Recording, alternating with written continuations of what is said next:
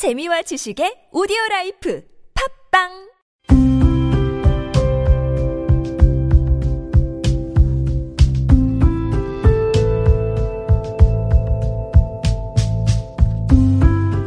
칼럼을 읽어드립니다.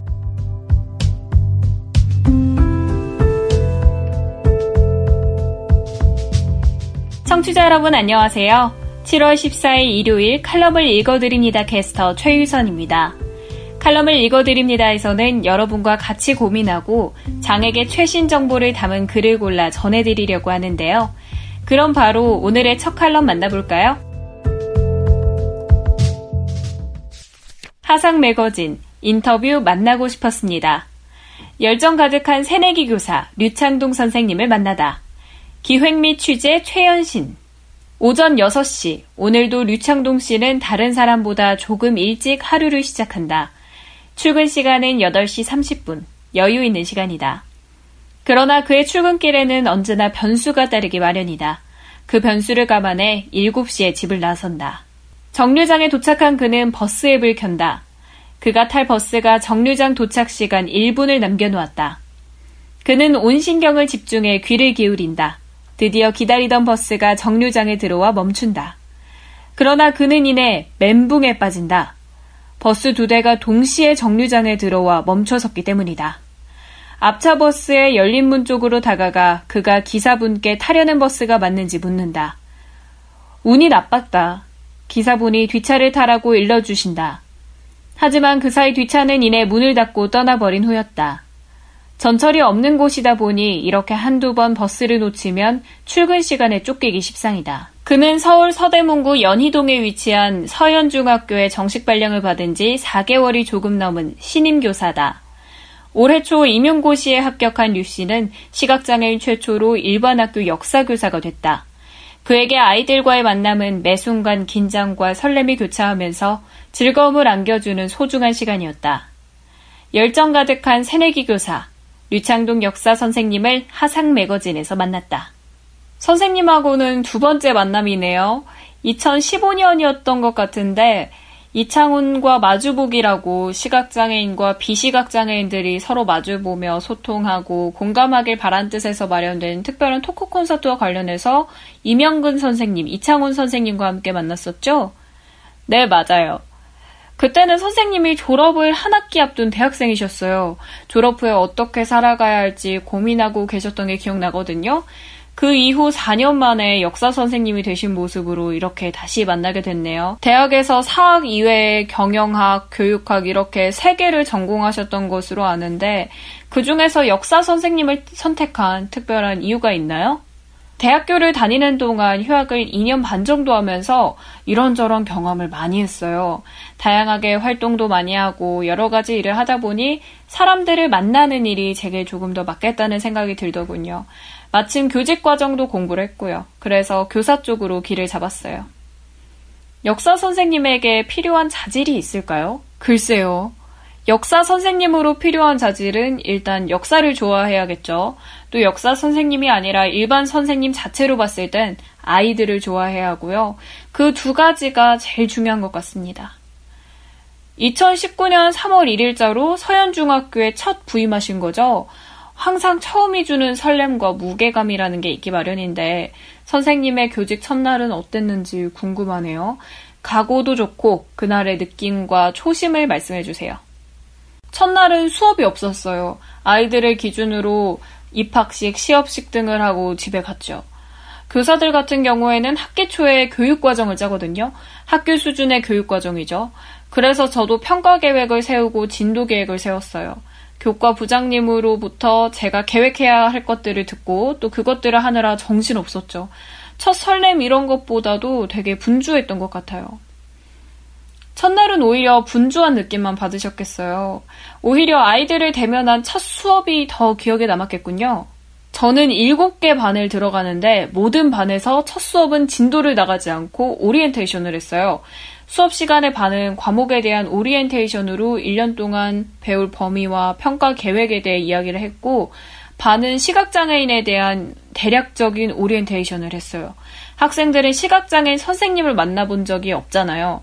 안내 보행하는 법을 가르쳐 주고, 그 다음에 시각장애인을 만났을 때 기본적으로 어떻게 해야 될지 설명해 줬습니다.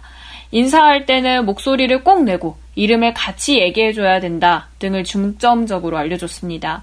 그러고는 아이들이 각자 자기소개를 하도록 해서 목소리를 들어보는 시간을 가졌죠. 얼마 전 스승의 날에 제자로부터 점자 편지를 받으신 일화가 기사화된 걸 봤습니다. 그럴 때, 아, 내가 정말 교사라는 직업을 선택하길 잘했다 생각이 들었을 것 같은데요. 뿌듯했죠. 처음엔 점자 편지를 가지고 왔을 때 사실 좀 놀랐어요. 글로 그냥 편지로 쓸 수도 있었을 테고, 편지를 아예 안 쓸 수도 있었을 것이고, 아니면 녹음을 할 수도 있었을 텐데 말이죠. 그 아이 입장에선 더 편하고 수월한 방법을 놔두고, 굳이 점자 일람표를 뒤져가면서 며칠 동안 고생스럽게 나름 독학으로 연구를 해가면서 제가 직접 읽을 수 있는 점자 편지를 만들어 왔다는 게 무척 놀라웠어요. 점자 편지를 받은 것 이외에도 보람된 순간이 있다면요? 매일매일 겪는 일이지만 복도에서 혹은 등굣길이나 하굣길에 아이들이 목소리로 인사해 줄 때 무척 뿌듯하죠. 저를 봤어도 인사를 안 하고 지나가도 저는 모르잖아요. 목소리를 내지 않고 지나갈 수 있는 상황임에도 굳이 제가 첫 시간에 가르쳐 준 대로 자신의 반과 이름을 이야기하면서 목소리로 인사를 해주는 그 자체가 기분 좋고 뿌듯하더라고요. 네, 그렇겠네요. 그래도 가끔 힘드실 때가 있을 것 같거든요. 힘들거나 어려운 점은 없나요? 있죠. 가장 큰 어려움은 업무 포털의 낮은 접근성이에요. 학교는 내부 온라인으로 업무를 처리할 수 있도록 돼 있어요. 컴퓨터를 사용할 때 센스 리더 프로그램을 사용하는데 업무 포털의 센스 리더가 읽어주지 못하는 부분이 아직까지 꽤 많아요. 그 말은 곧 센스 리더가 읽지 못하니까 제 스스로 그 화면을 파악해서 필요한 작업을 수행할 수 없다는 소리가 되죠. 그러다 보니 동료 교사들의 도움을 받아야 되고, 물론 시 교육청에서 채용한 업무 지원인이 있긴 하지만 업무 포털 시스템의 접근성이 완비되지 않아서 아무래도 동료 교사들이 제가 맡을 수도 있는 업무를 대신 맡게 되는 경우도 생깁니다. 결국 제가 할 수 있는 부분을 제약받는 것이 제일 안타까운 일인 것 같아요. 선생님에게 가르침을 받는 아이들에게 바라는 점이 있다면요? 일단 역사 자체에 흥미와 재미를 가져줬으면 좋겠다는 바람이 제일 크고요. 그리고 우리 아이들이 저를 통해 시각장애인과 익숙해졌으면 좋겠어요. 저를 늘 학교에서 만나고 거쳐가기 때문에 조금씩 편하게 대하고 다가오는 것 같거든요. 그 아이들이 고등학교나 대학교, 사회로 나갔을 때 제가 아닌 또 다른 시각장애인을 만났을 때 지금보다 더 편하고 자연스럽게 받아들일 수 있는 사람들로 성장했으면 좋겠어요. 사람들에겐 힘들 때마다 힘이 되어주는 존재가 있기 마련인데 종교일 수도 있고 가족일 수도 있겠죠. 류창동 선생님에게 그런 존재가 있나요? 그냥 평일 저녁이나 주말에 만나서 같이 술 한잔 하거나 맛있는 거 먹으며 이야기해주는 주변 사람들 모두가 힘이 되는 것 같아요. 친구들, 네. 굳이 답이 나오지 않더라도 이런저런 이야기를 주고받고 공감하는 자체로도 치유가 되는 부분이 있기 때문이죠. 이창훈과 마주보기 토크 콘서트는 요즘 안 하고 계신가요? 뭐 언제든 할 준비는 돼 있는데 불러주는 데가 없어서 못하고 있는 거죠. 현재 진행하고 계신 팟캐스트도 소개해 주세요. 야인 타임라인이란 야구 팟캐스트를 하고 있어요. 예전 야구 선수들, 감독이나 코치, 아니면 야구계 전설이나 큰 어른, 이미 고인이 된 사람이 될 수도 있고요. 어쨌든 야구 선수들 중에서 다루어 볼 만한 인물들을 조사해서 그 인물에 대해 이야기를 하는 거죠. 한 인물을 나름대로 좀 깊이 있게 다루고 있어요. 어떻게 야구를 했고, 은퇴 후에 어떻게 살았고, 팩트에 대해서도 좀 살펴보고, 각각의 지점에 대해서도 평가합니다. 팟캐스트 방송을 들을 수 있는 채널에서 어디든 팟빵 앱이나 센스월드 채널에서 듣는 야구라는 이름으로 검색을 하시면 몇 개 코너가 있는데 그 중에서 야인 타임라인이라는 코너입니다. 류창동 선생님처럼 교사를 준비하고 있는 시각장애 예비 선생님들에게 먼저 그 길을 걸어가고 계신 선배 입장에서 해주고 싶은 말이 있다면 들려주세요. 교사라는 직업이 지금 선택할 수 있는 좋은 직업은 맞아요. 나름대로 인정을 받죠. 하지만 그런 외부적인 요인 때문에 교사를 지망한다면 꿈을 바꾸시면 좋겠어요. 제가 생각할 때 사회에서 안정된 직업으로 인정해주고 지위를 주는 이유는 그만큼 책임감을 가지고 임해야 되기 때문이거든요. 그렇기 때문에 진짜 아이들을 좋아하고 아이들과 소통하는 것을 즐기는 사람이 교사를 지망해야 할 것 같아요. 그래도 본인이 행복하고 아이들도 행복합니다. 단지 안정적인 직업이라서 혹은 지위를 인정받는다는 것 때문에 교사를 지원한다면 본인도 힘들고 아이들도 힘들 수밖에 없어요. 아이들을 진짜 좋아하고 소통하는 것이 정말 즐겁다는 확신이 들 때 교사를 지망했으면 좋겠어요.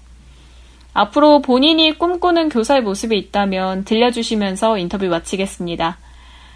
일단 수업을 재밌게 하는 선생님이 되고 싶어요. 그리고 말을 걸거나 질문하기가 불편하지 않은 선생님이 되는 거. 그 두 가지입니다. 지금 여러분께선 KBIC 뉴스 채널 매주 일요일에 만나는 칼럼을 읽어드립니다를 듣고 계십니다. 문재인 대통령 공약이기도 했던 장애 등급제 폐지가 지난 7월 1일부터 단계적으로 시행됐다. 개인별 특성과 조건은 고려하지 않고 사람을 등급으로 매기던 과거로부터 단절의 첫발이다. 장애인들이 맞춤형 서비스를 받으며 함께 살아갈 수 있도록 국가 역할을 다하고자 한다며 대통령도 SNS를 통해 의미를 부여했다. 공교롭게도 같은 날 장애인권 단체들은 서울 서대문구 사회보장위원회 앞에서 무기한 천막 농상에 들어갔다. 기존 등급제를 대신해 실시하는 서비스 지원 종합조사표가 등급제와 다를 바 없이 차별적이고 배제적임은 물론 한정된 예산에 맞추다 보니 지원 규모는 오히려 줄었다는 것이다. 종합조사표상 높은 점수를 받기 위해 장애인과 그 가족은 자신들의 무능을 추궁당하고 입증해야 한다. 장애 유형에 따른 고유한 차이가 점수로 경합하다 보니 서비스를 받기 위해 장애인들은 유형별로 경쟁 아닌 경쟁을 해야 할 상황이다. 등급제나 조사표나 복지를 장애인의 권리가 아닌 시혜로 보는 관점도 달라지지 않았다. 장애 등급제가 종합조사표로 껍데기만 바꿔 쓴 격이다. 제도를 도입만 하고 예산은 마련하지 않으니 실제 현장에선 활동 지원 서비스 시간이 오히려 삭감될 위험에 발달 장애인들까지 생겼다. 2019년 장애인 관련 총 예산이 약 6조 6천억 원이다. 최근 국토부와 지자체장들 사이에서 논란인 동남권 신공항이 추진된다면 들어갈 예산이 대략 10조 원이다. 한해 우리나라 장애인들을 위해 편성된 예산을 다 끌어모아도 사업 타당성도 정책 합리성도 없는 공항 하나에 들어갈 예산에 못 미친다는 말이다. 꾸준히 증가는 하고 있지만 여전히 OECD 평균의 절반 수준인 장애인 예산, 나라마다 분류 기준은 조금씩 다르겠지만 경제 규모를 고려할 때 우리나라 장애인 예산이 현저하게 적은 수준이라는 것은 부인하기 어려울 것이다. 게다가 내년에는 장애 등급제 단계적 폐지라는 근본적 정책 패러다임 전환에 걸맞게 예산 확대가 반드시 뒷받침돼야 한다. 하지만 작년 대비 올해보다 더 적은 인상률의 장애인 예산이 현재 복지부와 기재부에서 논의 중이다.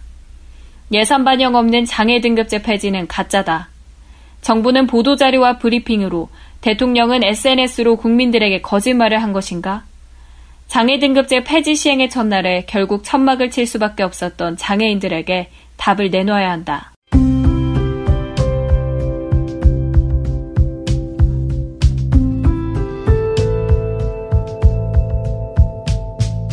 (7월 14일) 일요일 칼럼을 읽어드립니다. 오늘 준비한 소식은 여기까지입니다. 지금까지 제작의 이창훈, 진행의 최유선이었습니다. 끝까지 청취해주셔서 고맙습니다.